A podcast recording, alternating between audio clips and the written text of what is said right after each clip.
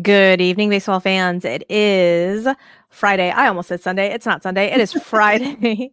it is Friday, uh, December 22nd. And this is episode 4003. It is not 4003. I don't even know what episode. Episode 50 of uh, Bourbon and Baseball, All the Balls edition. I am Suzy. This is Kelsey. I say this is Kelsey. Like I'm, I don't know which way to point. That's I there. never can point at anything on the screen. I'm like, I don't know where over there. You're over there. At. Yeah, yeah, don't know. So it's a very professional setup that that we have here. Anyways, um, before we get started, I should probably give you the warning. This is a rated R podcast for all of the adult content, not that adult content. Don't don't get it twisted. Don't get it twisted, people. Not that adult content. Um, lots of four letter words and inappropriate adult humor and um drinking. I've got my I've got my drink tonight. Just me too. What oh, what do you have? Oh, you see, you're an adult and you have wine. I don't I don't I have just wine. have a nice have? a nice Pinot Noir. Oh, okay. I'm gonna nod my head and say, oh, okay, I know what that is. I don't know what that is. It's what is yours? Mine is a Jack Daniels down home punch. Okay. Yeah. Yeah. Oh, I uh, think I had one of those before that was like a, a bourbon and peach thing. What kind of yeah. liquor is actually in that? Um whiskey something. Love it. Yeah. Um some I mean, I assume it's whiskey since, you know, Jack Daniels. Yeah, looks but They, but you know what? They could they could just be fucking with me and just be like, it's vodka, Jack Daniels vodka. I don't know. Tastes mostly like punch, and that's what's yeah. important. Yeah, it's it's what I affectionately um call bitch beer. So that's yeah. I like that term. It works. Yeah, so that's what that's what I'm working with here. Yeah, um, open and let's go. Let's go. So we're going to talk about all of the things, all of the things, not all the things, because we uh, we omitted some of our things because there's lots of other more important things to talk about. But we're going to start with our 40 man find. And yeah, um, Kelsey, can I just say that I still have to remind myself that it's called the 40 man find and not um Diamond Daddies, like I initially had it in my that was your initial, yes, yeah. suggestion. The whole, it's a whole other a whole that, other list. That yeah, that really goes along with our with our calendar idea for Skip Schumaker and Gabe Kapler. So they yes. can take that that name and run yeah, with it for sure. Um, did you see me almost die because I tried to lean on this and the arm wasn't there? For no. for the audio only listeners, just know that um, you you did not witness me almost die, and try and lean on a armrest that was not there. She's like one sip in to her Jack Daniels too. It's, I can't even I can't even blame it on that. It's just where to go from here. that I'm just super clumsy. Anyways, so 40 man find um typically is a guy that is on our 40 man roster. I say our like I'm on the team. Any of the 40 man rosters that of the teams that, that we talk about that just kind of seems like a cool guy that maybe is not a starter or is maybe new to the team. Um, just guys that we would probably, I don't know, maybe, maybe kind of cool, want to hang out with, grab a drink, um, and chat, chat some ball. Uh, and we went loser to first. That's that's the ranking in which we did it. So we we've already covered um, the Rockies and the Royals and the and and um, the Nats, and um, now this week we're going to cover the Chicago White Sox for the AL and the Cardinals for the NL. Because you know the White Sox and the Cardinals ended about the same place last yep. season. Had a similar year on the books. Yeah. Um. So if this is your first time tuning in, um, I I have the a no, I have the NL. I'm dumb. I have the the NL, I have the National League, um, and Kelsey has the American League. Basically, just so that we can learn more about the guys from the other leagues, because I pretty have I pretty much have a handle on not all of the American League, but like most most of the American League. Um, and so you know, this was a chance for me to learn about the the NL guys, and vice versa with with Kelsey. So, Kels, um, you had the White Sox, and who did you choose for your White Sox 40 man find? Well, I, I couldn't help myself, Suzy. I do like the idea that we are learning more about players that we ourselves are maybe not super familiar with. But this week, I had to highlight this guy, even though I am familiar with him, because I think a lot of other fan bases might not be. And Mhm. he's going to be playing on a new team with the White Sox this coming season. And regardless of how he shows up on the field, I think there's a lot to know about him and appreciate about him, even from what he's done both on and off the field thus far. So there are many famous alumni of Illinois State University from Jane Lynch to Sean Hayes to yours truly, uh, Laurie Metcalf, John Malkovich, just to name a few. But the one that we're going to talk about today is the one who has the baseball hitting facility at Illinois State named after him, and that would be Mr. Paul Sterling DeJong. Paul Oh, DeJong, okay. now of the Chicago White Sox. So I had to pick him as one of the few that we know for sure also is going to definitely be playing with the White Sox next year at this point, right? Gotta gotta be safe there. And before we get into his journey on the field, I want to tell you a little bit about Paul DeJong off the field because we all know that the White Sox are in great need of a culture shift, and they could not have found a better guy to be a part of that right. and to just quietly and humbly lead by example than one Paulie D. So Paul was born in Florida, but he grew up primarily in the very northwest tip of Illinois in Antioch, Illinois, where his family moved when he was 11. And he actually grew up as an Atlanta Braves fan. But I guess like where he grew up in Florida, probably pretty close okay, to yeah, Georgia. that makes sense. Yeah. Well, that works. Uh, anyway, he graduated with a degree in biochemistry with a pre med emphasis from Illinois oh, State. oh, Yeah. So he's so he's a so he's a smart motherfucker, is what we're Yes. what we're saying. Okay. Mhm. And he's also an avid lover of classical music. So he's been very avi- active in phil- philanthropic efforts for the Palm Beach Symphony over the years, which I'm assuming he, you know, got involved with because he spent a lot of time down in Palm Beach with the the A team for low A team for the Cardinals is there, and then pretty close to spring training activities and all the training facilities down there as well. Mhm.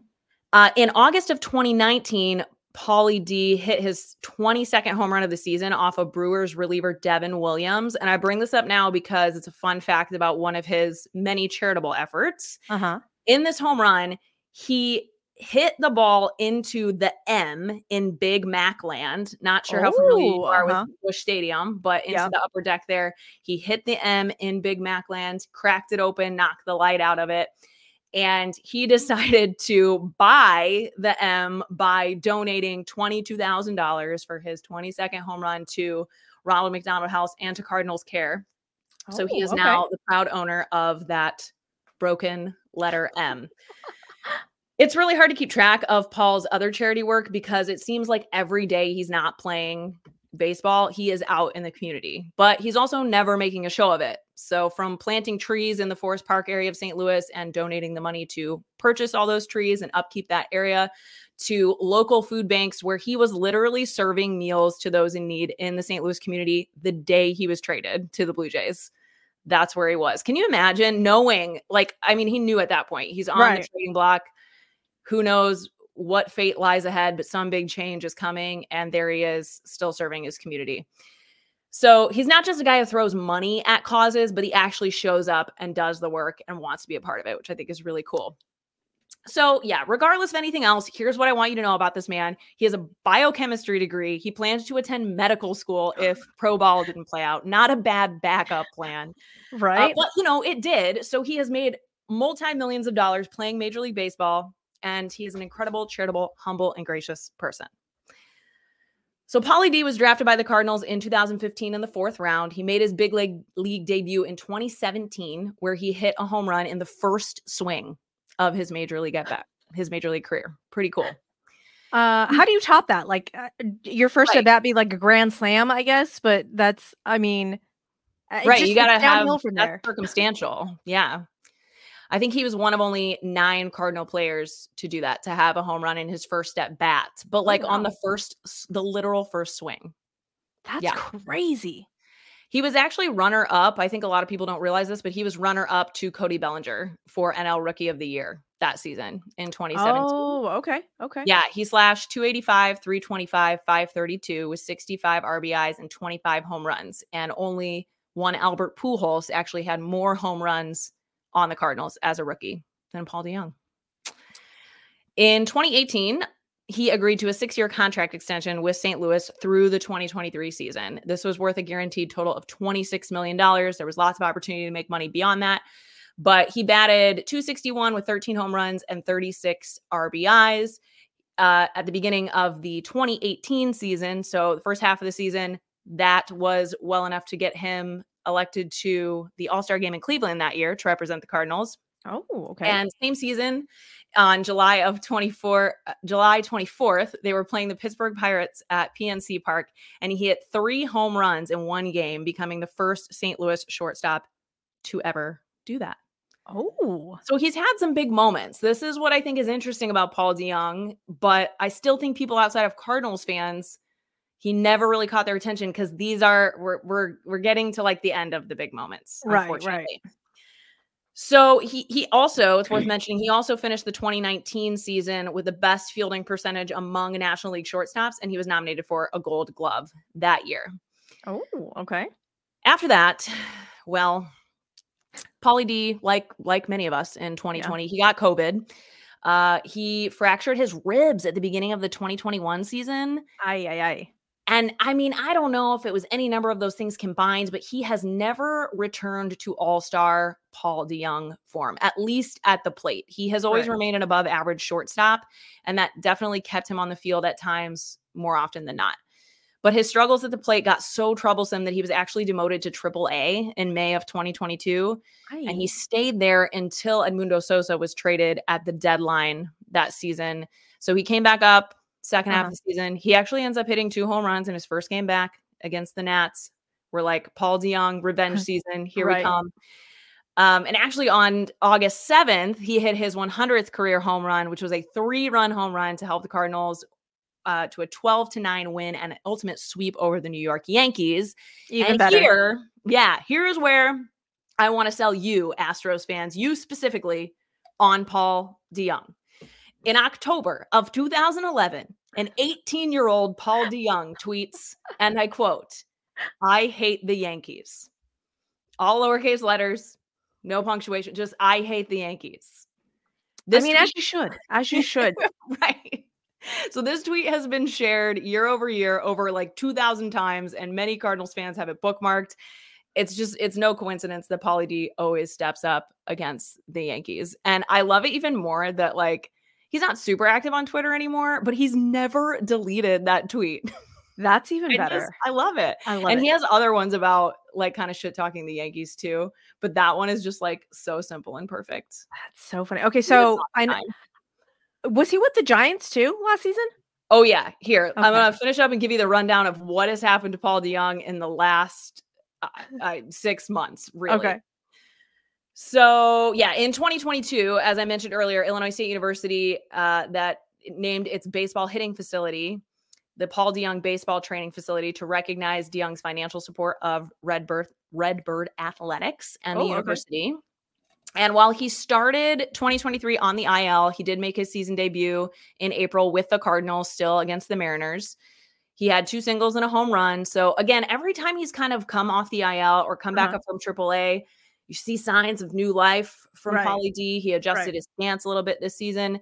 And actually, I mean, he was he was a relatively almost league average hitter in 279 at bats. He hit 233, 297, 412 with the Cardinals in the first half of the season. But on August 1st, he was traded going into his free agent year. The Cardinals, you know, were so tragically awful, which you're going to get to more of uh, here soon. And they were like, all right, you know, he's, we're definitely not going to resign him at this point, And let's just uh, let him be a part of this dump. So he was traded to the Toronto Blue Jays. And he played 13 games, only 13 unlucky games for Toronto. He was three for 44 with one RBI in that time. So they gave him such a warm welcome too. And really, I mean, good. he filled a hole for them because Boba, it was when Bo Bichette was like on and off the injured list. But when Boba came back a couple weeks later, DeJong was DFA'd and he was ultimately released by the end of August. Then the Giants, the Giants come in August 22nd. Bam, baby. Pick up Paul DeJong, sign him to a major league contract. He makes his debut on August 23rd. He, in his debut for the Giants, he had three hits, which was as many as he had in 44 eh. at bats. right. With the Blue Jays. So I guess him and Gabe Kapler just clicked and he felt a little more comfortable there. I don't know, but he had 18 games for the Giants, uh, you know, one home run, five RBIs. He was ultimately released by the Giants a month later. And that's how we got here with the White Sox on November 28th, 2023. Paul DeJong signs a one-year contract with the Chicago White Sox for 1.75 million. He does have incentives that can increase the contract by 250K when certain criteria are met. So I'm just glad to see him. You knew he was going to get an opportunity with a team, but I think with a team in the state that the White Sox is in, right. he he has an opportunity not only to, you know, get a little more grounded, have everyday playing time. I mean, he's going to be their starting shortstop. He just is. Right. And like I said, he is elite defensively. There's nothing to be concerned about there. And hopefully he just has a fresh start, gets some consistency, but he is a guy to root for. Like Cardinals fans have given him such a hard time since he fell from that 2019 season. Uh-huh. And when you think about the type of person that he is and the way that he's handled it, like this guy has already made like over $30 million playing baseball and he could go be a doctor. Okay. But Yeah. I just I I can't get over it. I'm like trash talk somebody else, not this guy. You're like, come on, guys, come on. What, so what I are we really, doing as much as I I root for Tim Anderson as well, I really feel like Paul DeJong is like the anti Tim Anderson, and he's gonna have the opposite kind of persona and presence uh-huh. that Tim Anderson did at that position for the White Sox. So, So, so no fisticuffs with uh, Jose Ramirez is what you're saying. definitely Okay. not. He Okay. would be maybe the last on my one of the last few on my list of guys to to throw fists in the major Okay. leagues. So yeah, I feel pretty confident about that for him at the very least. And hopefully things pick up for him and he has a great 2024. Paul DeJong, don't sleep on him. Don't don't sleep on him. That's awesome. Okay, so um, I do have to say, uh, guys, if you have tuned into our YouTubes at all, um, you will notice that maybe uh, a new direction, a new background, um, a cat on my lap. Do you, do you see her? She's audio only people. You're gonna have to go look and and see. She's real cute. She's worth us. the YouTube Yeah. channel. um anyhow so but my my dear lovely husband spent hours and hours of time like changing up my background and changing up all of the things for for the room um but now ay ay ay that's that hurts tiny cat um i'm just staring at kelsey like while she's talking to me but you really can't tell and it's just throwing throwing me off and so i'm like i don't i don't even know what to do here. So anyhow um She is looking at me, I promise. I, I'm like, I promise I'm looking at, I'm like, I'm making eye contact with Kelsey, but like the way that the camera is, you can't really tell. So we're gonna, we'll, we'll work on that. But regardless, anyway. So, um, side note, is Paul DeJong's mom on Twitter? Is that is she's Did I a real that? she is a real good Twitter follow. Yes. Okay. She's excellent. She engages with fans a ton. And yeah, she posts. He doesn't post a lot about himself, but she Uh-huh. posts a lot of good pictures of him, especially Ah, okay. with the charitable work that they do together. So Gotcha, gotcha, Yeah. Okay. Andrea, I'm like, shout like, out. Did I remember seeing something about a I, I'm like, I want to say that it was him, but you know, like I there's a lot of baseball players and yes. I didn't her maybe I had and Jack Flaherty's mom are also very active on Twitter. And yeah, they're really fun to follow and provide lovely, wholesome content for us to follow along with. Gotcha. Okay. So that don't sleep on Paul DeJong on the White Sox, guys. Um, side note, Tim Anderson to the Angels. Book it. Yeah, when's that Book going it. to happen? Artie. Uh, wake well, up, Artie. We're gonna um I I'm actually going on an Angels podcast after this.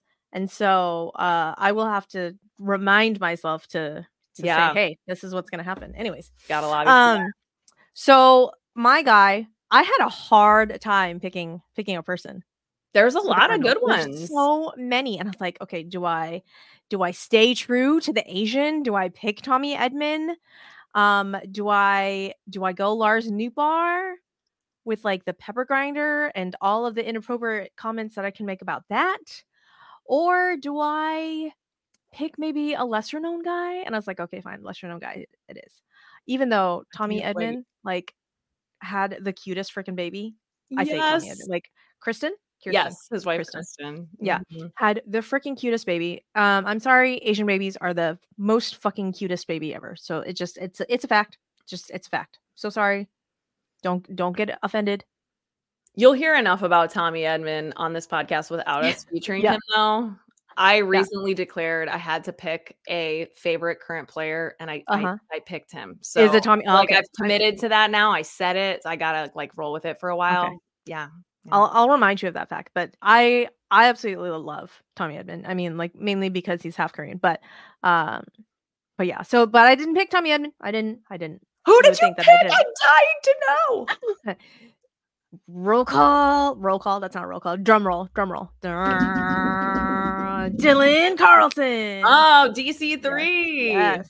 Good one. good one. So, um, funny enough, though, you know your your guy was a finalist for Rookie of the Year yeah, in you know 2017. My guy, finalist for Rookie of the Year, um, not in 2017, obviously. Uh, I want to say it was in 2021. So I'll have to look back at my Sounds notes right. on that, um, because I had to old school write my notes down. So, anyways, Dylan Carlson uh, was drafted by the Cardinals in the first round, 33rd pick overall in 2016.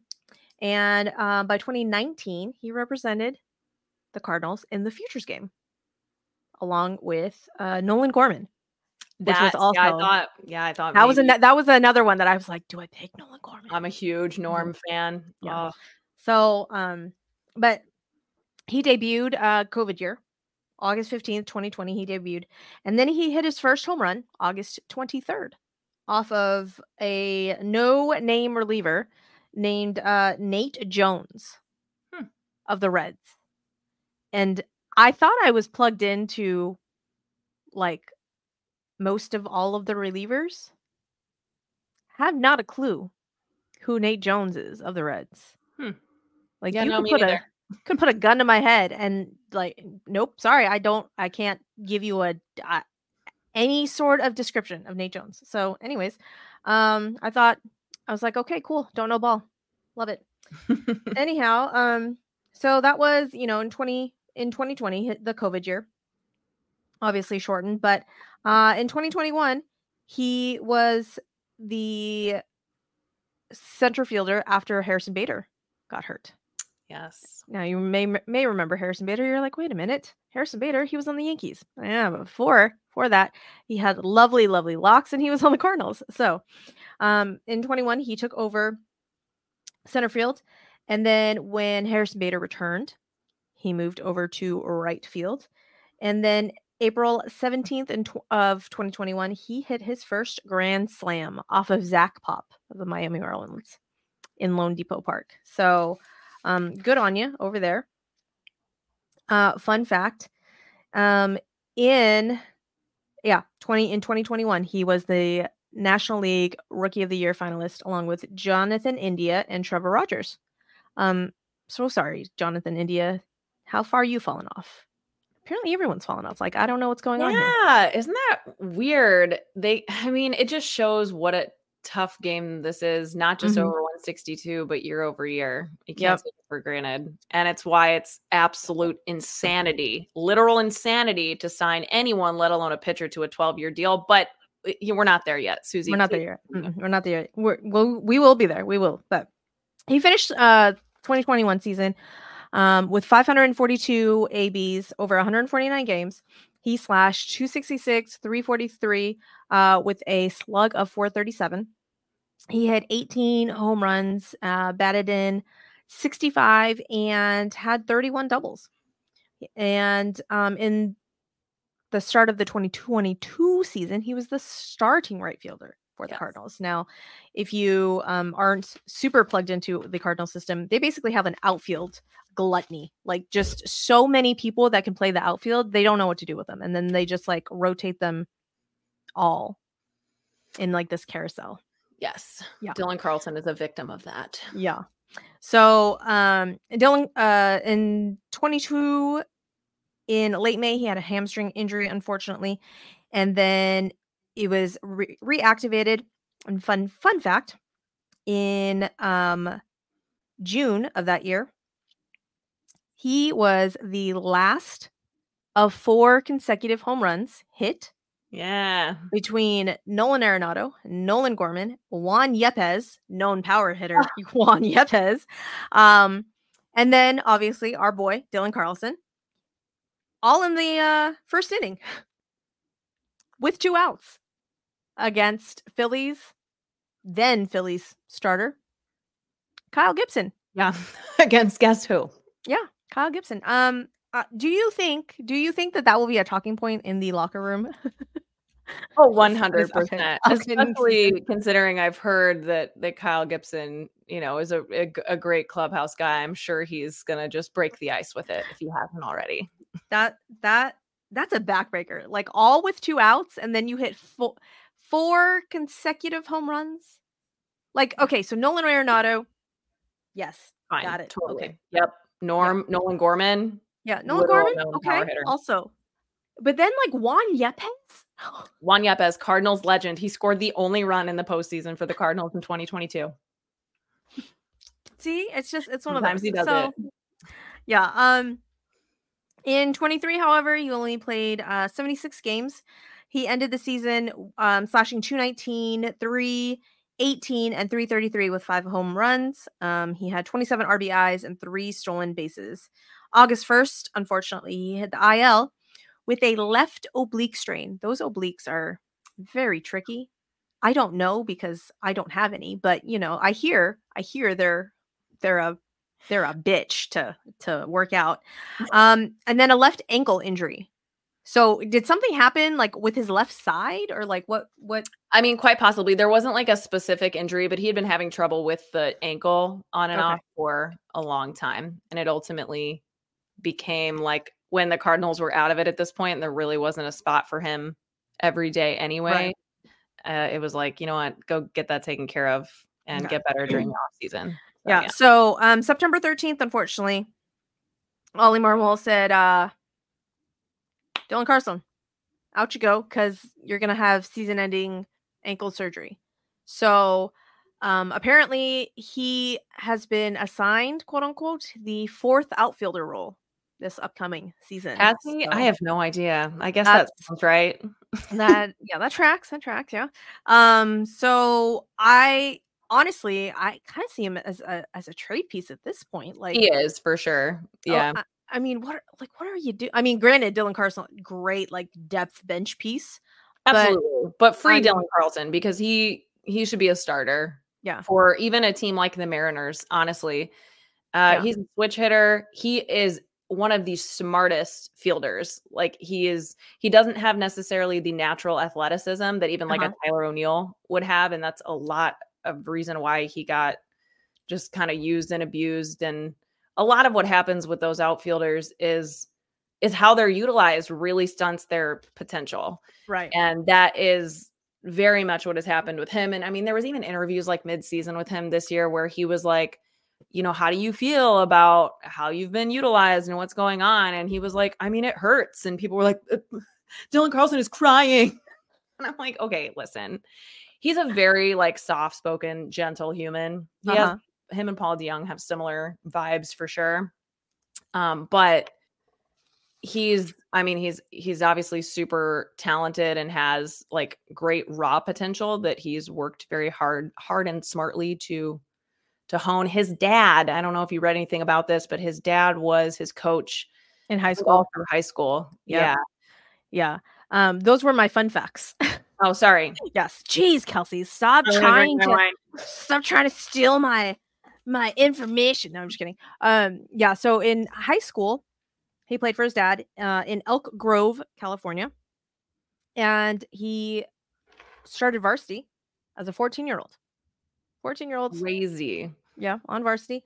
Uh, his senior year, he ended with a 407 batting average, hitting nine home runs, 40 RBIs in 36 games. And I didn't know this. He was a pitcher. He pitched. i didn't know that He pitched. He he ended his where's season his 12 year deal six six and oh. Six and oh with a 1.44 ERA.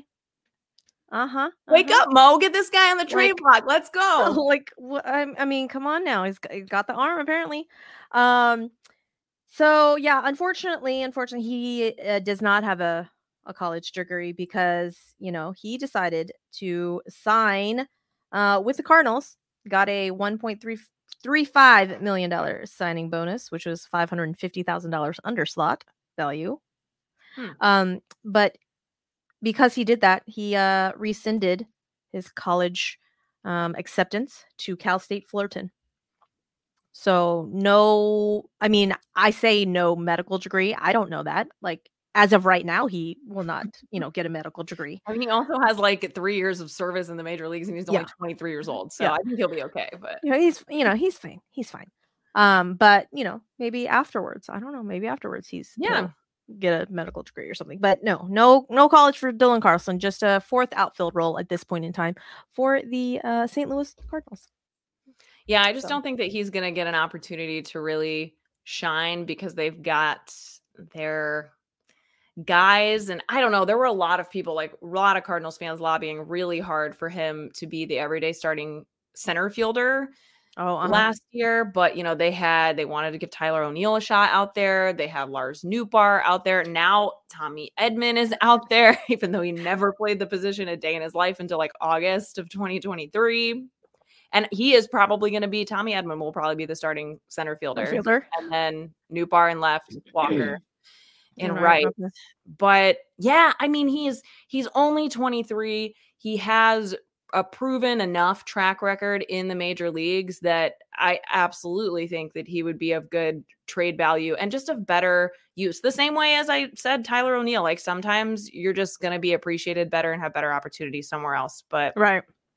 because they've sure. got like you said alec burleson richie palacios there's there's there's so many guys i like can't There, there is, there is a gluttony. even of- with getting of- rid of Tyler O'Neill, there's Yeah. still There's Luke so many. There's yeah, there's so many. Um, yeah, I had um Dylan Carlson and um Alec Burleson as like rotating DHs on my fantasy league at one point in time. Oh yikes! That might... I mean, Uh, Alex Wilson yeah. like never strikes out, so Yeah. that might have worked. It was it was a it was a whole thing. I was like, um, which Cardinal outfielder do I want today? So yeah. Um so yeah, those are our 40 man finds. Come back next week. If I were more prepared, I would tell you who and which teams um we would be covering next week, but I'm not that prepared, and so I don't have that information handy. But that's okay. That's okay. It'll Come be our next week. first one, yeah, of the new Yeah. year. yeah so come back um and be surprised along with us so but we're just going to jump just straight into all of the hot stove news real quick and um, we're not going to spend a ton of time on this because we really want to get to all of the meaty things that i know that everybody really wants to get to um so again we're not going to spend too much time on this and um there's been a lot of hot stove moves that we uh, omitted so we're just going to name the big ones okay so braves uh released left-handed infielder DH Matt Carpenter. Obviously, we all knew that that was going to happen. Poor Matt Carpenter. Poor Um, Matt Carp. One thing of note, though, since um, the Braves released him, basically uh, DFA'd him, any other major league team can pick him up and just pay him the minimum salary of like seven hundred twenty thousand dollars. Yeah. because uh, the Braves have to pick pick up four million of his contract, and the Padres have to pick up the the remaining one point five. So, I- mean, someone's got to take a chance on him. I mean, yeah, so I mean, veteran leadership. Matt Carpenter. He's going to get paid either way, Yeah. and that's that's important. Um, so, like, uh, Cincinnati Reds. uh, I, don't know. I, And don't I think even like Mariners, even D backs. Like I, Yeah. I'm really still pulling for Jorge Soler to be Yeah. like that that power bat for the for the D-backs, yeah. backs. Obviously, he's going to be a lot more consistent than maybe a Matty Carp, but yeah, I mean, he's still Yeah. got it, man, and you cannot beat his presence. No, cannot be that be that presence. And then at, at- you know, at some point in time, that he had that magical like run with the Yankees when he oh, came Yeah. back. I mean, for The his, yeah, his slash line for um that 2022 season, um, I think he slugged. I think he ended up slugging like seven over 700, like 727. I Yeah. think his uh his slash lines were 305, 412, and 727. A 727 slug. I'm like, I'm sorry, wait, what? Yeah. So Matt Carpenter. that you know that uh 22 Yankee season somewhere deep down in there. So I just want to say that I when when the the Braves posted this, I retweeted it and I said in all caps, "Wake up, Mo," which is like the Cardinals fan base's favorite thing to say right to to John Mozeliak, the president of baseball ops. And let me just say, I've never used that phrase seriously in my life. It's not really my ammo, but I got berated by middle-aged men for the next like three days um, because they thought I was serious that the Cardinals should re-sign Matt Carpenter. So anyway, uh, one day contract to retire as a Cardinal. I'd be totally down for it. Otherwise, I'm never using the phrase "wake up, Mo." Seriously, ever. But You're like, oh, I'm sorry. Did I forget to use my sarcastic tone font? Like, one, what? yes, one person told me that I shouldn't be allowed to watch baseball if I felt that way. so I've had my baseball watching license revoked, Suzy. Which at this oh, point, dear. I might be okay with.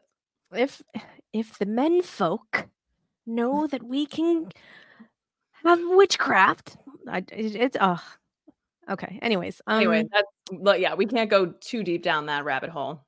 Yeah, you hear uh, me? Yeah. Well, um, we'll talk about the Mets though. We'll talk about the Mets, and they picked up uh right-handed relief pitcher Johan Ramirez from the White Sox who got DFA'd last week. Um, they also picked up right-handed pitcher Adrian Houser and outfielder Tyrone Taylor from the Brewers. Like, are they doing it? Are they are the Brewers gonna just implode on themselves? Let's see. Let's I think see. they have to at this point. Like they've got to trade Corbin Burnes, right? They've got to. I'm just waiting for it. Fingers Not that I want that for the Brewers. I mean, I should. I don't I don't like have a disdain towards the Brewers. It's it's really weird, right? Because the Brewers are obviously in the division the same as the Cubs are and there have been more successful overall at least more recently than the Cubs.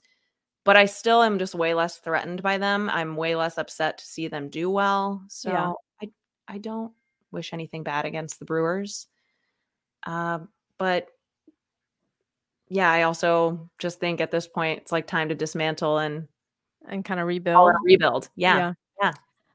Yeah, I don't I don't know. Um Corbin Burnes, Willy Adames, I mean Yelly, like I think Devin. Williams Devin Williams could get you could get you a big haul. I'm I just, Devin Williams NB. Yeah. Yeah. Yeah. Um Brewers babes are are gonna listen to this and just shake their fists at us. I'm so sorry.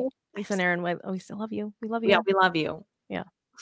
Anyhow, um, but yeah, so the Mets picked them up, and in return, they received um, Coleman Crow, a minor league pitcher, I believe. Um, it's a great name. Yeah, yeah. We'll see how that that turns out. The Giants, poor Giants.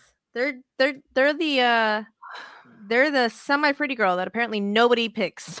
The they're time. like literally the girl that like can't even get picked to be a bridesmaid at this point. I... Yeah. She's like, me? Over here? What? I, I will do I'll do it. Never a bride, never you even me. a bridesmaid. You don't want me either. I don't I don't know. So I don't know. Apparently the Giants are like, sorry, sorry y'all. Uh, but they picked up a right-handed relief pitcher, Devin Sweet, off of waivers from the Athletics. Um, they also signed catcher Tom Murphy, so they have a backup to Pat Pat Bailey now. So um, yay for you, maybe. I don't. You're, you're jealous. I don't. I don't know how you guys feel about that, Giants. Um. Also, my computer screen is going crazy, and I am just now finally getting my arrow to where it needs to be to get the scrolly thing. So, um, if you saw the mild panic in my eyes, that's why. Uh, yeah. So they signed uh, catcher Tom Murphy for two years, eight and a half. Excuse me, eight point two five million dollars. They picked up outfielder T.J. Hopkins from the Reds and um, it'll be interesting to see uh, what happens over there. Um, they have a left-handed hitting lineup that's very heavy, like left-handers, oh, and yeah, so it'll be interesting to see who who is where now because um, they have Michael Conforto and Mike Yastrzemski in the corners. Obviously, you know they're they're big signing. They're big signing. They did. Someone actually did pick them at some point in time. You know, um, Jung Hoo Lee was like, "Hey, I'll I'll I'll dance with you, Giants." He has a really great dog, so that's yeah. a win too. Giants Pomeranian is freaking adorable. Really. So, but yeah, so it'll be uh the mics in the corners and Jung Hoo Lee in center field. Um, but TJ can play all three positions. So he's at like fourth Mm. outfield depth, kind of rotating in and out. Um, they also have like Mitch Haniger also out there. So I Mm. think he's going to slot into the DH role. I don't know, but Yeah, he DH most of the time last season, I think. Yeah. so. so we'll see what um what happens over there for the Giants. Um, the Pirates sign left-handed pitcher Martin Perez, Martin Perez, excuse me, uh, one year, eight million dollars. This this one really kind of surprised me because the um I was about to say the Rays, good night. The Rangers need starting pitching, but like yeah. I guess they're happy with what they're gonna roll with. So they Well, said, right. And I- he was he started a number of games for the Rangers last year, right? yes. he- so yeah, he the- would have been a great slot in for that first half again. Yep. but then like fell off and he was he he got put into the bullpen after you know they signed um Jay Money and uh Max Scherzer. But I'm I'm really surprised that they didn't work something out with him. But I guess you know the Pirates needed someone to back up Mitch Keller. Um, they also you know he's gonna be that like depth piece with Marco Gonzalez. So we'll see. We'll see what the Pirates because the Pirates are brewing over there and um Kels, we definitely, definitely need some sort of like Andrew McCutchen something or another. Oh yeah, we do. Yeah, we're I don't be know. through. Send us your Andrew McCutchen merch suggestions because we're committed to. I am also committed to Lourdes Gurriel Jr. merch now that he has signed with the Diamondbacks for the foreseeable future. But we want to get matching Andrew McCutchen merch. So tell us. Yeah. There's a lot of good brands, a lot of good stuff out there. What do we Link need? us. We're Link us. We're big Cutch fans Yeah. over here. Drop us the links. Um, also, can I just say that I freaking love that Cutch loves it in Pittsburgh? Yes. Like that Yes. makes me so happy. That makes me so happy. So obviously, like veteran presence. Um, you know, last season, obviously he's going to be the DH. Unfortunately, last season he tore his Achilles. Yeah. and like before he could hit his 300th home run like he had he stopped at 299 Literally oh, two ninety nine. no. so um it'll be it'll be really fun to see that that team this season so uh i'm excited about that padres pa- padres signed somebody. They signed they They signed a closer. I wanted the Cardinals to sign, but of course they did. yeah yeah. They signed a closer they signed closer yuki matsui from the npb um has a sub 2 era and when i say sub 2 i mean he had a 1.42 era kels. I don't Yes, is that good? quite sub two. is that I, I think that's good. I'm not sure because I don't know pretty ball, good. but yeah. Um, he had a uh 36.4% strikeout rate over fif- 152 innings. So all the Japanese peoples, come on over. Just play all of the balls. Um, I think he's somebody who would have been getting a lot more media attention had there not been two other Japanese players taking up the majority of of that narrative. But yeah. yeah, he's So an exciting player to watch for sure. I'll be I'll be keeping an eye out on that, especially since you know obviously they've they're the Padres are losing Josh Hader. I say losing, like we don't know. Maybe I don't know. Maybe the Padres will resign Josh Hader. I don't think they will. I think he's a better the is probably a better fit, better and wiser investment for where they are at currently. Yes. Yeah. So we're gonna hit on these rule changes, guys. I'm so mad about these rule changes. I'm gonna drink. I'm so mad about these rule changes. So, uh, the MLBPA apparently proposed these changes, and all of the players that sat on the MLBPA panels were like, "No, thank you. We don't want Yeah, to. don't want. MLB proposed them to the Yeah. players, and the players Yeah. were like, "Yeah, but why?" Yeah, we don't. We don't want that. No, thank you. How about um?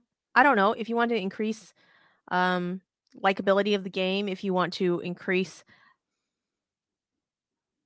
participation views.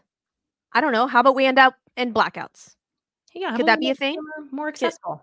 Can that be a thing? No. You want to just you want to reduce the pitch clock again? Yeah. That, that's that's your oh, to get in a few more ads. hmm Yeah, that that is that certainly is a choice. So the pitch clock will be reduced from 20 seconds to 18 seconds. Um, mound visits. on base. So Yeah. it's still 15 seconds with no one on base, 18 seconds with runners on base. Like two seconds, Suzy. What? Yeah, it's it's dumb. It's dumb. Um, we're gonna go into more detail about Okay, each of these okay. in just a second. But yeah, uh, mound visits only four now because that because apparently mound visits were a problem.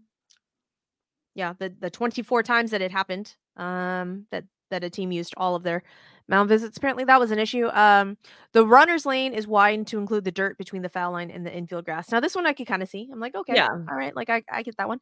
Uh, and the last one is the pitcher who is sent to warm up for an inning must face at least one batter. Was this such an issue that that we needed to create a new rule?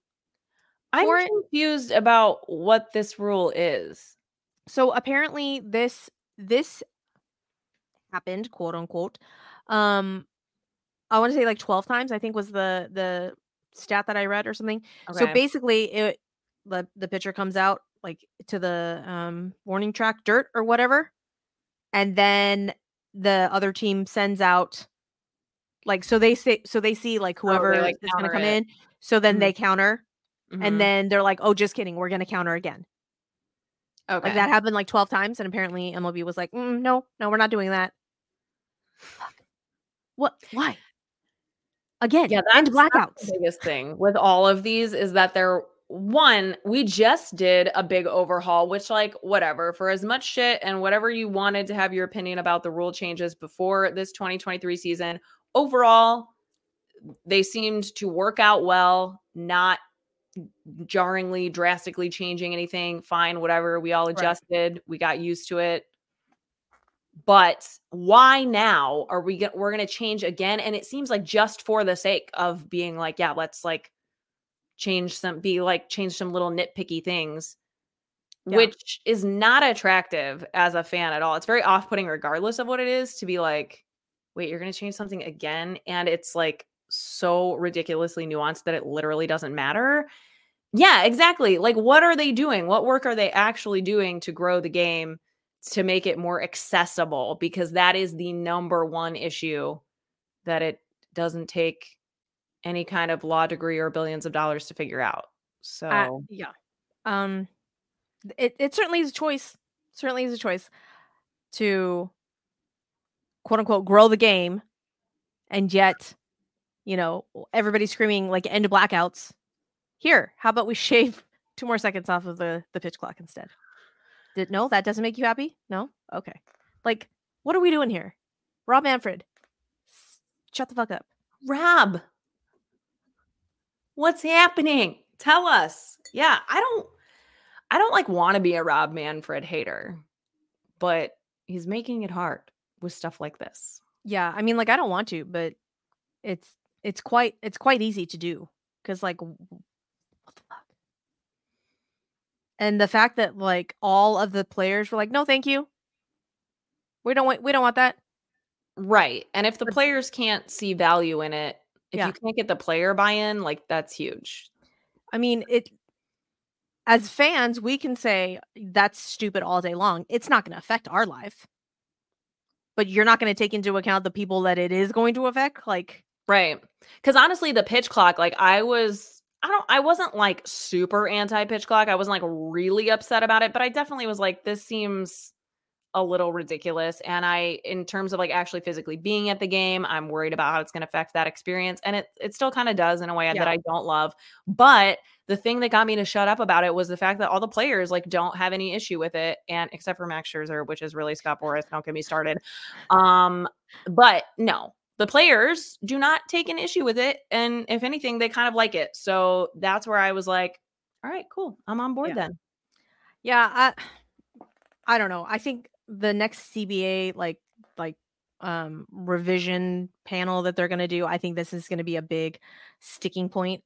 Yeah. Um that they're like, "Oh, you're not going to take into our our our opinions into consideration because you guys carry most of the seats." Cool. Let's uh let's revisit that. Like that's going to I feel like that's going to yeah. I mean, the way that it even works is is, such a joke. They never put anything to a vote that they don't know is gonna work out the way they want it to anyway. It's Yeah. it's such a joke. Yeah so, we'll see um all of I guess all of that what's what is what is what's going to happen next season. So, I mean, part of me is like, I mean, whatever, it's not gonna change that much, but that's the whole point. Yeah. Way to make it obvious that this is what you're spending your time on instead of again spending time on advocating for accessibility for the fans who are who you make money off of. Yep. Like you want to make more money, there is definitely some missed opportunity, but it's not with those 2 seconds on the fucking pitch clock. exactly. Exactly. So um we'll again, we'll see we'll see how all of that shakes down because that's I feel like like at this point, especially like those pitchers that take that like a one extra breath or that it's gonna take that like one extra breath away from them, like from Valdez. Um Lance Lynn. Oh, God. yeah. like what are- what are you doing here? You know, it's just it's it's going to cause even that much more like turmoil, like mental turmoil um in in the pitchers' brains along with my brain, but you know, whatever. My brain doesn't doesn't fucking matter. So Yeah, I mean, Framber Valdez is just one example. Craig Kimbrel is another guy that just comes to mind off the top of my head who like they have very different process and and perform very differently when they're a men on base versus not. So Yeah. I totally Yeah. agree. It's just another thing that's like I know it seems minuscule, two seconds. Then if it's minuscule, that minuscule, it doesn't matter. exactly. You get off Exactly. You know, table.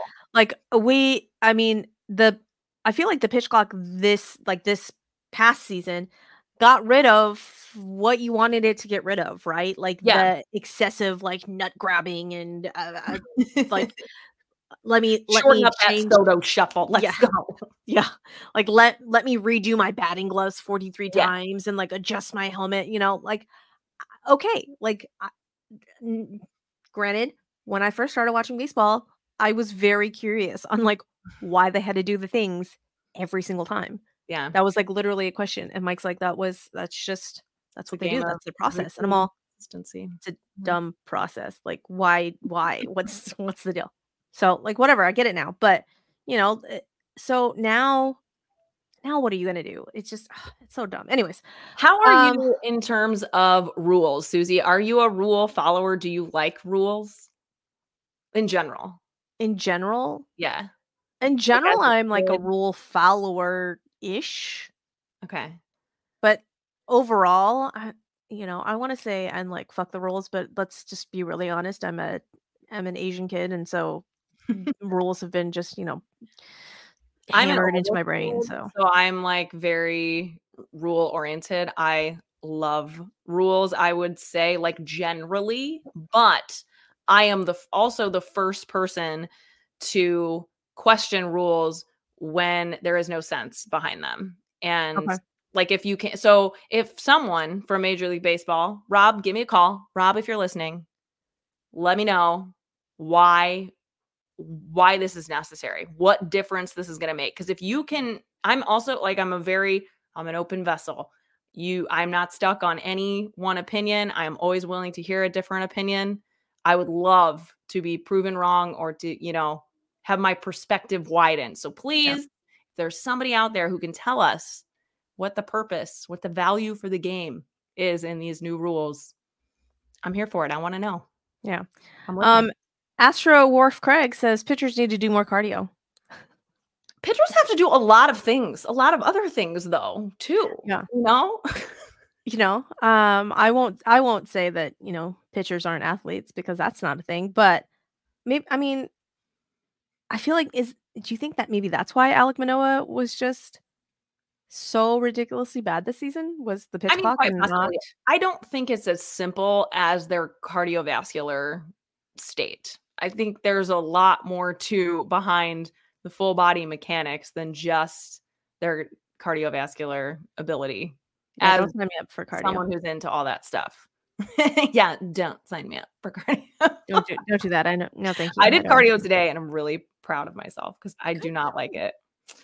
But no, I I just don't think it's as as simple as that. I think it is more about the routine, honestly. And like you Mhm. said, like all those little things that they do.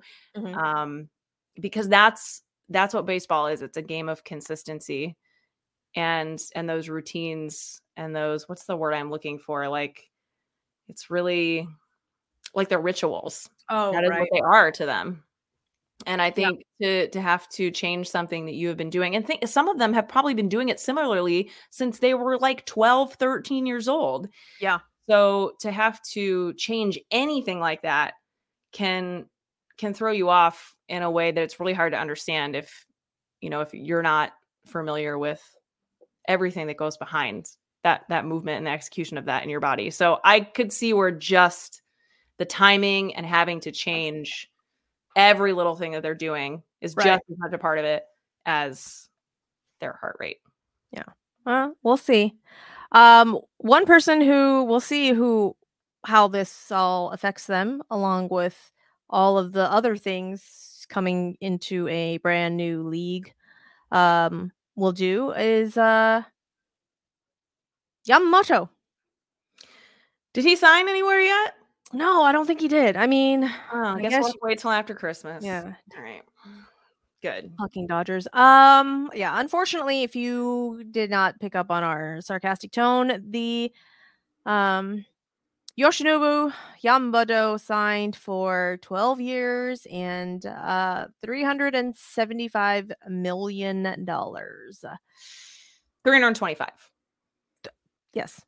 Don't Um, ask me why I know that off the top of my head. I'm just and watched way too much content on this.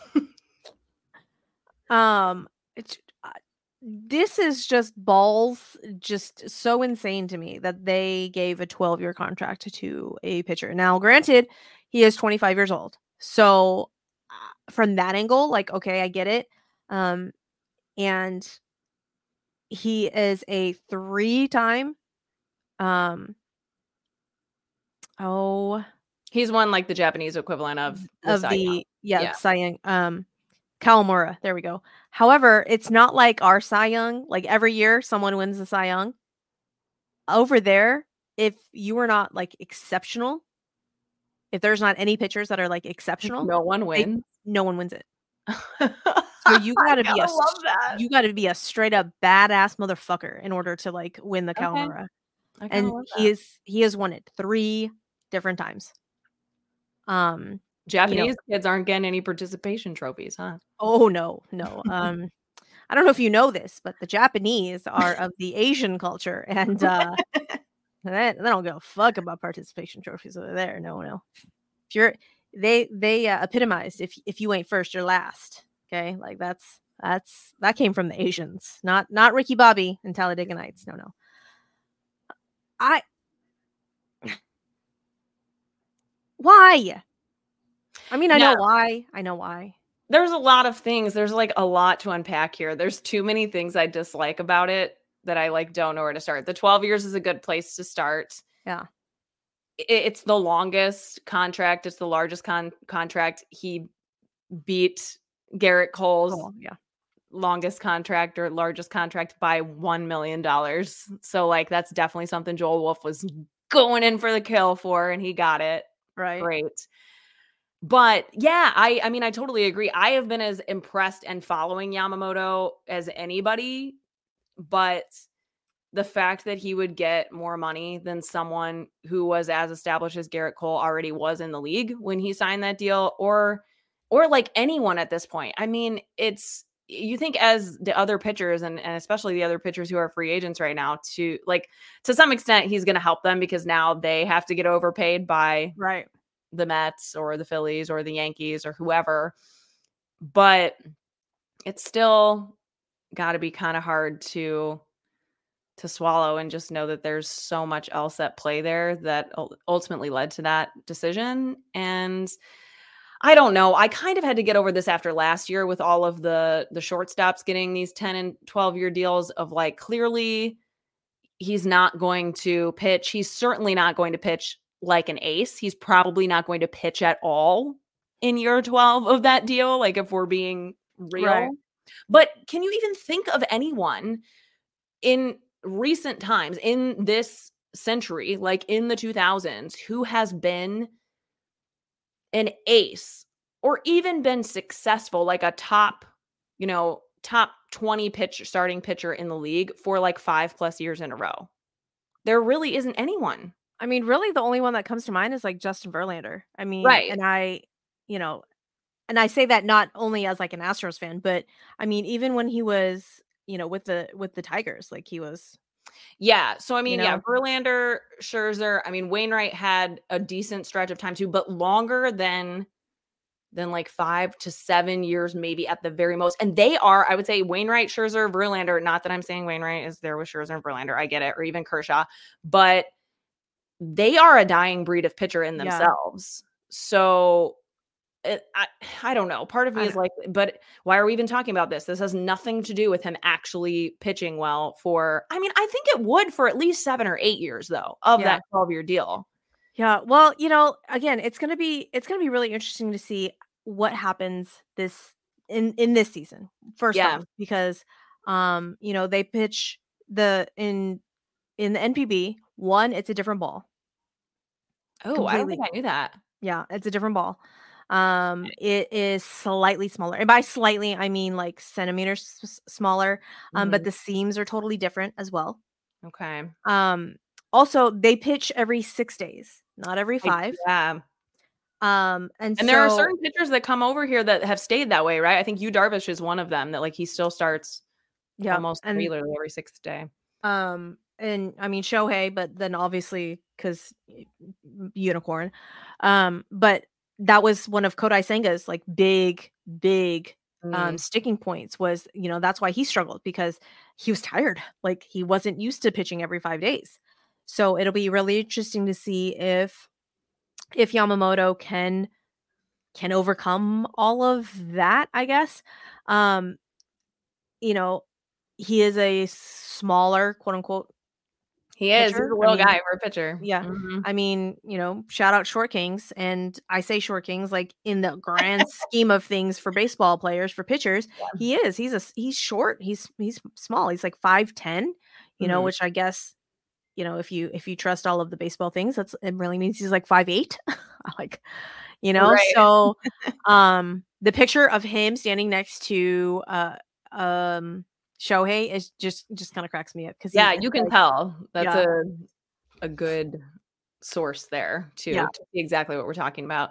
But yeah, just like we were talking about with the the nuances of something like 2 seconds on the pitch clock and stuff like that. It, it when you are executing at this elite of a level, something like an extra day or, or one less day of rest or the seams being different on the ball, like I there's also a lot of proven track record of success of these pitchers coming over and adapting very, you know, rather quickly, relatively well. I get that, but it's still definitely something that you have to take into consideration, you know, not the same way that you would with someone Yeah. who has an established record in the major leagues. So, Um, but apparently, you know, he it it was said that he took multiple meetings, like he asked for multiple meetings um with the Yankees, with the Dodgers, with the Mets.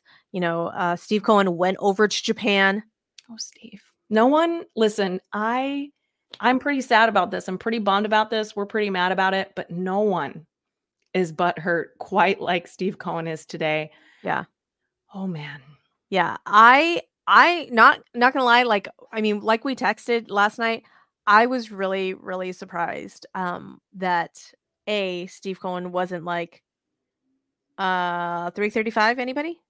350? Like what what's it gonna take? Name your price. I mean, clearly, uh, clearly Yamamoto didn't really want to pitch for the Mets, and he was Yeah. using them as leverage Yep. to to max out with. I mean, Joel Wolfe knew exactly what he was doing. I'm telling you that 325 was written on his war room wall. Like this is what we're getting, and he went and did it. And I guess good for him. But yeah, no, he was playing Steve Cohen all the way oh, because when you're the wealthiest owner in the league there is absolutely this sense of like you should go out and be able to buy whichever player you want and and that's what i hate about steve cohen and what i hated about the mets and why i will like now the dodgers are my new mets but Yeah. i don't listen i don't feel bad for steve cohen don't get me wrong i never will but man i can only imagine like now he needs to to go to therapy too along with these dodgers owners who just cannot they cannot put their fragile egos back together from the D-backs just stomping on it, snaking around them, squeezing Right. all that ego out of them, and so they had to go out and spend spend all this money. It But yeah, they said, um, just kidding. We're not we're we will not be swept again by a sub 90 win team. Because clearly spending over a billion dollars in the offseason guarantees that you're gonna win the division. Oh wait.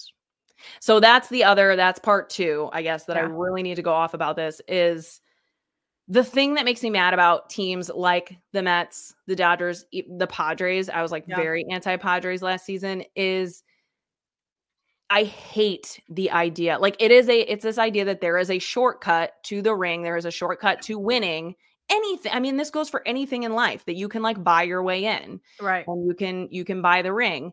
And in other sports, I think that applies a lot more, which is why salary caps are much more important in other sports. So I'm not here to say there needs to be a salary cap because I don't I do not believe that money it, that having the highest payroll, I mean there's there it is proven it is not a surefire way to even get into the postseason. Hello, Yankees, Padres, Mets 2023, let alone to win in the postseason. Dodgers, case in point.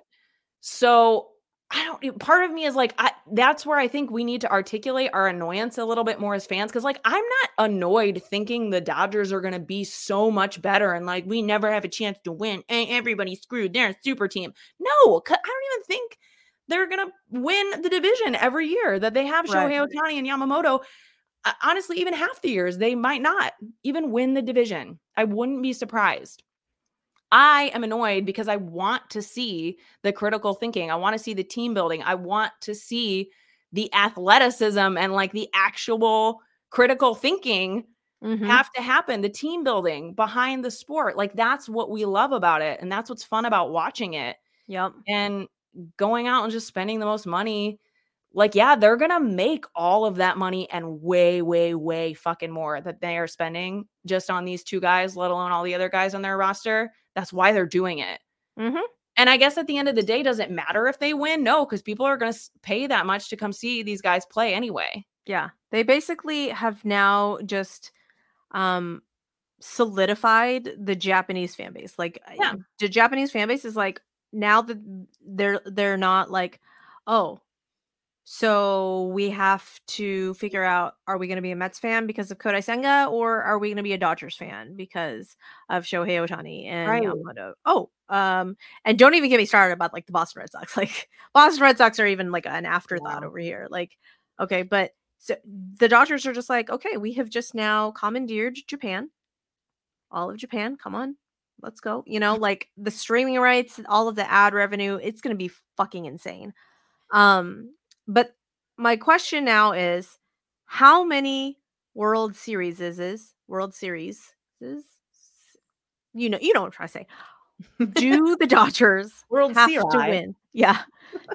In order for these ridiculous fucking contracts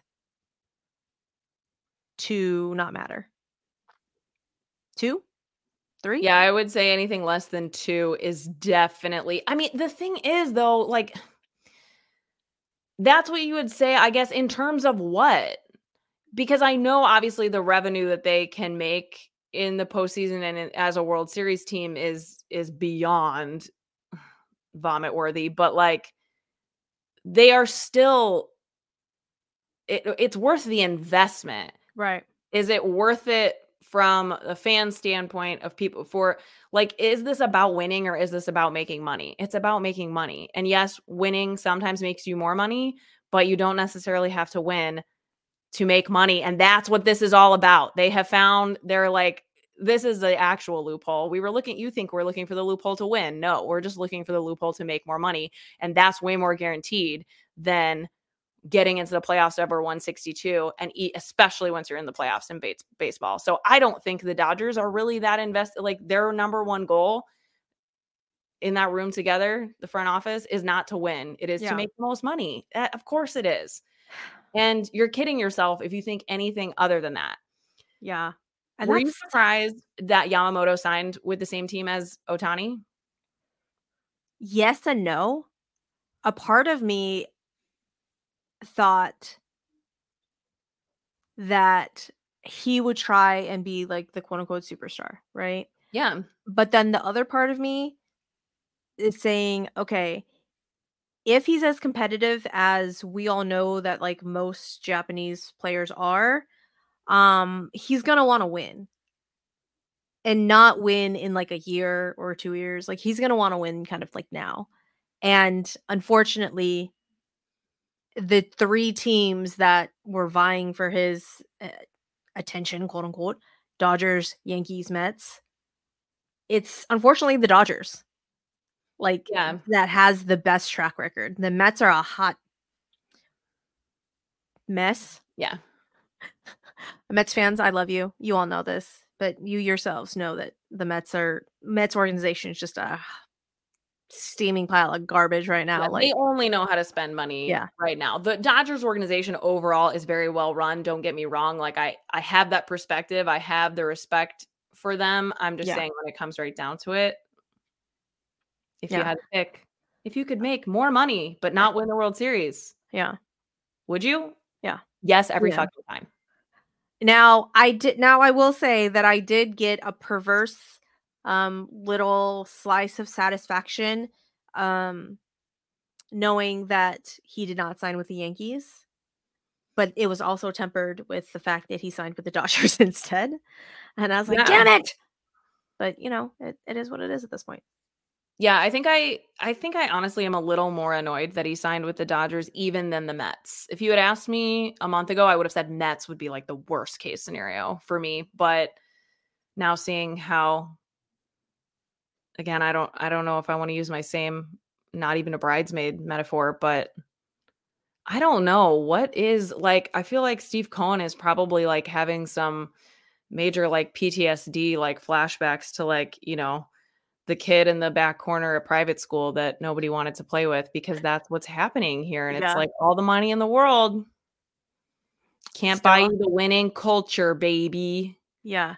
I don't know, but but yeah, now if the Dodgers had not signed Ohtani, I would feel differently about this. I still would be annoyed, but I would not be to the extent that I am now of like this is just ridiculous. Like they're bullying the other teams. Yeah. Well, and what really, but what really cracks me up is that everyone's like, your team could do it too. I'm like, could they? I mean, like, granted, I understand that most all owners are billionaires with a B. Okay. Yeah. But there's a difference between um Guggenheim money, Yeah. okay, and uh everybody else. Okay. Like, Yeah, and I'm on now, sorry, like trust me, I am it's hard it's kind of hard to talk about this kind of stuff without getting political, but let's be clear that like professional sports is not here to dictate anything like that that happens in our country. Like it is this way because of all of that and Yeah. they will not fix it. So there's no use like arguing about it in terms of how professional sports plays into it. These owners are very wealthy. They are going to stay very wealthy. They didn't buy the baseball team to lose money. Yeah. So faulting them for not making, you know, formidable moves to keep their business in good standing is just stupid. Like it's a business like mm-hmm. anything else. So I'm not ag- agreeing with the fact that there need to be people who make gross more amounts of money than anyone else in this world. We don't need to talk about that, but I'm not saying I'm here for that because I'm not. But right, right. but it is how it is Yeah. and it is it's ignorant to be like you should be willing to throw your money away and lose money like that's not what they're going to do Yeah. I'm like, they And- they didn't become billionaires by doing this, people. Like, exactly come on now. right All right. Now, right it's- and you saw what one season of steve cohen doing that did to the mets and is the ramifications of that are Mhm. going to be you know into the foreseeable future so yeah i just think you can't that that's just not a fair statement and again like this could be a very this could be a whole one hour conversation just on why that statement doesn't read yeah. Um, but yeah, so now now granted, like there's still there's still a lot of ifs for the Dodgers. Okay. Like granted, that top half of the projected lineup is tough. With the signing of Yamamoto and Tyler Glasnow, their rotation is fortified a little bit more. However, don't get it twisted, guys. Like there's still a lot of big ifs for this Dodgers team. Okay. Um, Walker Buehler is coming back off of TJ. Okay. Uh, Tyler Glasnow has literally not pitched more than 100 innings in any of the seasons that he has been a professional baseball player. Okay. Um, Yamamoto, will he get acclimated? You know, then they have two baby rookies in um Emmett Sheehan and not Bobby Gavin Miller. Stone. Uh Bobby Miller, thank you. I'm like, who is the other one? I can't I, can't remember Bobby Miller to save my life, apparently. Um, but it, you know, again, Max Muncy is your everyday third third baseman, guys. like, are we sure about that? It, there's there's still some there's still some some ifs in that Dodgers rotation. Yes. Yeah. Do you think that the Dodgers will win more games? I think this is like a really good comparison. This is what I keep coming back to. Do you think the Dodgers will win more games in 2024 than like the Braves and or the Phillies? I don't think they will. I don't think so either. I don't think even just on paper, I still don't think they're better than those Yeah. teams. So, I mean, granted, they uh, they're trying. They are trying to create the super team, you know, but uh, you're gonna have to you're gonna have to sign a couple more players in order to do that. And uh, quite honestly, I don't think they're done. And if oh my god, if they get Emmanuel Clase, I will just vomit. I will just straight up vomit, just straight up. But you know, it, it is what it is at this point. And but you know, again, that like fuck, that's baseball, guys. Like that's literally no one, no one in their right mind, except for that like one guy who made you know like sixty thousand dollars on the bet of the Diamondbacks like winning the NL NLCS uh last season. But like nobody, literally nobody had the Diamondbacks beating the Dodgers yeah. ever, yeah. right? And and it happened. It Right. happened. So, you know, again, it's baseball and that's why they that's why we play 162. That's why we play best of 7 series, for best of 5 series. Ziz series. uh, Anyways, cuz things like this happen. Yeah. So, while yes, it's so sucky and annoying and and eh, it's the Dodgers. Don't lose hope. Don't lose hope, guys. I just uh, but just you Yeah, can- trust can- that they are yeah. more focused on truly i like truly truly believe they are more focused on making money from all the other revenue streams that have nothing to do with how many games that they, they actually win Yeah. that's what this is about way more than it is about winning and it takes a lot more than just spending the most money to put together a winning season and the winningest season over 162 so yes public service amount announcement i am doubling down as a serious uh, diamondbacks fan i hope you'll join me and uh, anybody who wants to hop on the bandwagon here i mean obviously i'm still a st louis cardinals fan first. I mean, but you know that I'm here. yeah, we are uh behind the Diamondbacks full force and I really appreciate and look at like look at what they are doing to better their team with a very respectable yet manageable payroll. They're doing the work that's like interesting and fun to talk about and fun to see that takes way more than just shelling out the most dough. Yep. I'm way more impressed and interested in that. And Mike Hazen, um, they're they're uh he's not the president of operations, he is general manager. Um, he has said that they are not done either yet. So, you know, again, shout out Diamondbacks for literally breaking the souls and hearts of of the Dodgers and making them go spend a billion with a B dollars on um two players to I do think therapy is probably cheaper than that, but I mean, what do I know? I, you know, I, I don't know. Some of those rich motherfuckers are pretty fucked. So maybe, maybe not. I don't, I don't know. That's true. It definitely would take a lot longer to get to the root cause. So, um, but with that, we are going to end the show. We are going to wish all of you and yours a Merry Christmas and um, Happy Holidays and all of the festivals, anything that you celebrate or don't celebrate. Not here to judge. However, you want to celebrate this season. Um, we wish you all of the goodness there. Uh, Kels, whose birthdays are are you celebrating? Like, I know that you've got holidays and stuff. Yeah. So my, I mean, besides Jesus's birthday, which I am Mhm. celebrating on Christmas, Right.